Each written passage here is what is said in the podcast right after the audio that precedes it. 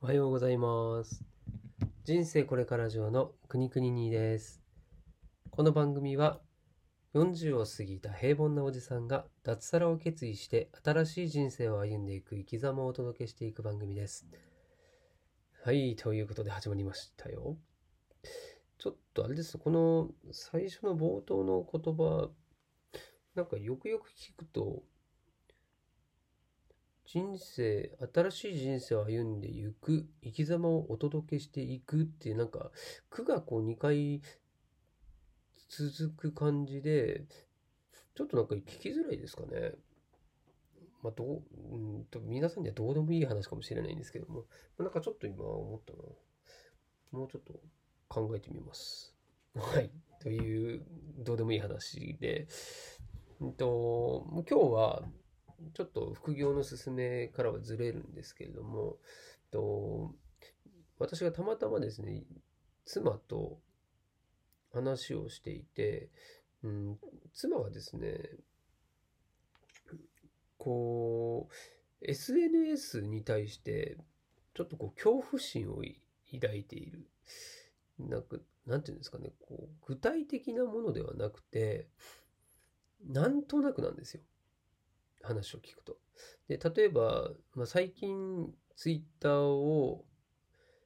まあ、始めたんですけども、嫁が、あ妻が始めたんですけれども、うーん、まあなんか本当趣味の情報収集のためにやってるんですね。ただ、こう、やっぱり、なんか、なんていうのかな、投稿したり、いいねしたりなんなりすると、こう、相互フォローっていうんですか、相互フォローをやってくる人とかだと、こうフォローしてきたりなんなりして、要は自分のこうタイムラインをこう荒らされちゃったりすることもあるんですよね。まあ、そういう、なんていうんですかね、こう漠然とした、えーこうネット社会に対しての恐怖心みたいのがあるって言ってるんですね。でそれがその SNS もっと活用しないした方がいいよっていう話を、まあ、するんですけれどもなかなかそこに踏み込めていないっていうところがあります。でこれってその、まあうん、妻だけの話じゃなくて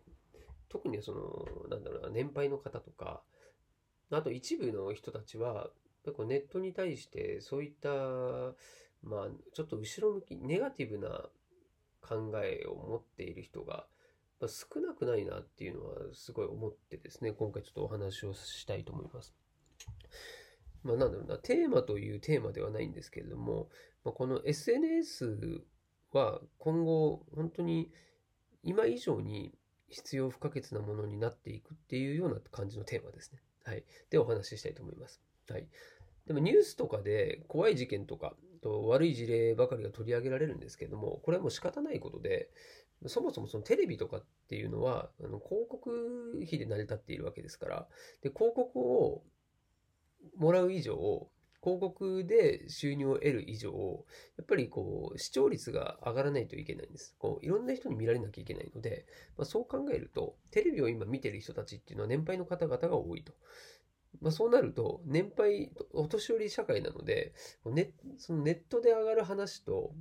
あとは、えー、それこそオンラインサロンとか、ああいうところで上がるような話は、まあ、あるある意味こう求められてないんですね。で求められているのは、えー、今こう、自分よりもこうなんか不幸なことだったり、それを見て自分のこう生活を安心するというか、まあ、そういったことが、まあ、本当多いと思うんですね。でそこに共感をあったり、興味があったりするわけですね。だから、なんでしょう、あの、芸能人の不倫とかが、まあ、報道であるわけですよ。もう一日もそれになったりとかするわけですよね。まあ、そういったものっていうのは、もうお年寄り社会だからしょうがないんですね。これはテレビのもう仕組み上の問題だと思うんですけれども、まあ、そういったこうネットの話があまり受けないという、まあ、事実もあり、なので、社会、一般社会っていうのがもうすでにずれてるっていうことですね。はい。まあ、その中で、じゃあ実際にネットがそんな危ないものなのかっていうと、これあの、妻にも話したんですけど、あの、車で考えるとすごいわかりやすいなと思っていて、ネットと車を使うのがもう一緒のだと思うことがいいと。まあ、分かりやすいと。で、リスクと隣り合わせっていうのも、これも車もそうですよね。交通事故にあって、えー、人が死んでしまうっていうこともあります。車に乗るのに、まあ、事故を怖がって、もし乗らないとしたら、まあそんなことないじゃないですか。実際今の世の中で。で事故のリスクを知った上で乗ってると。命だって落とすかもしれないのに乗っている。まあある意味、ネットで命を落とすってそうそうないので、まあ、そう考えたら、まあ、ネットよりも怖いということですよね。身近にあるもので。うん、だ歩いて目的の場所に行くって考えても、車に乗って目的の場所に行った方がはるかに早く着きますよね。でそれぐらいネットっていうのは、え使うか使わないかで差が生まれるものなんですよね。特にこれから先はさらに。まあ、そう考えると、うんまあ、車と違ってこうネットっていうのはこうネット免許みたいなのないじゃないですか。だからそのリスクをこう学ぶ場所がないんですね。こう強制的に。なのでちょっとこう変な事件が起こったりとか、事故が発生したりするのは確かにありますね。なので、これはもう自己責任の上で自分でリスクを勉強するっていうことは大事だと思いますね。はい。ただ、えー、その SNS とかを利用することを前提に安全に使う方法を知るっていうのが必要だし、車と同じ、もしくはそれ以上に便利で生活に欠かすことができなくなっている今、ね、例えば車に乗って、どこかにショッピング、まあ、買い物に行くっていうのも、今はもうネットでショッピングしたものが自宅に届くっていう時代ですよね。どっちが便利って言ったら、ネットの方が便利なんですよ。まあ、そうしかも安全ですよね。それが、まあ、要はネットを怖いって言って使わない人っていうのは、もうその時点でもう差が生まれてるわけですよね。はい。お年寄りこそ使った方がいいし。そう考えると、そのネットっていうのは使わない手はないわけですよね。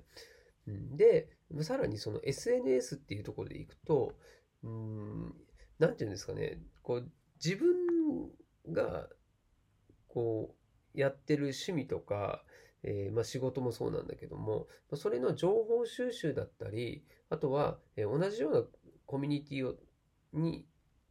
入りたい。要は同じ好きなものとか趣味のものと集まってる人たちと一緒の場所に行きたいとかっていうので使われてるケースが今までは多いと思うんですけれども、まあ、今はこれからはもっとそこの部分っていうのがこう深くなっていくというふうに言われています。なので、えー、SNS の中が日常になる。そうなると、オフラインとオンライン、ここの差っていうのが、まあ、どんどんなんていうんですかね、あの、こう閉じた空間になっていくんですね。だそれに置いてかれる人たちっていうのは、もう情報からもそうですし、こうコミュニティからもそうなんですよね。もうどんどんどんどん引き離されていって、こう孤立していくっていうような言われ方もしています。これを、えー、まあ、妻に言ったら、かなりなんか、あの、悩んでます。悩んでるっていうか、あの、孤立したくないみたいなことを言ってましたけども、まあ、すぐね、どうこうなるものではないんだけれども、やはり、その SNS をもっと、こう、利便性を、もそうだし、こう、いいところっていうのをどんどん使っていくべきだというふうに私は感じています。まあ、特にね、今のそういった部分でこうコミュニティっていうのがどんどんどんどんこう、なんていうの、細分化されている感じなので、まあ、そこの自分がこう所属するところっていうのを明確にして自分の世界っていうものを作っていく方が、えこれから先も稼ぎやすくもなるし孤立もしないし、ま要は勝ち組の方に行けるというふうに思いますんでえ今日はその SNS まあね、このラジオ聞いてる人ってあんまり SNS やってないっていう人はいないとは思うんですけども、SNS が怖いよと言ってる人は、やばいよってことですね。はい。っていうふうに認識して、今からでも遅くないので、人生これからぜひですね、え SNS にどんどん積極的に取り組んでいただけたらと思います。はい。ということで今日もありがとうございました。ではまた。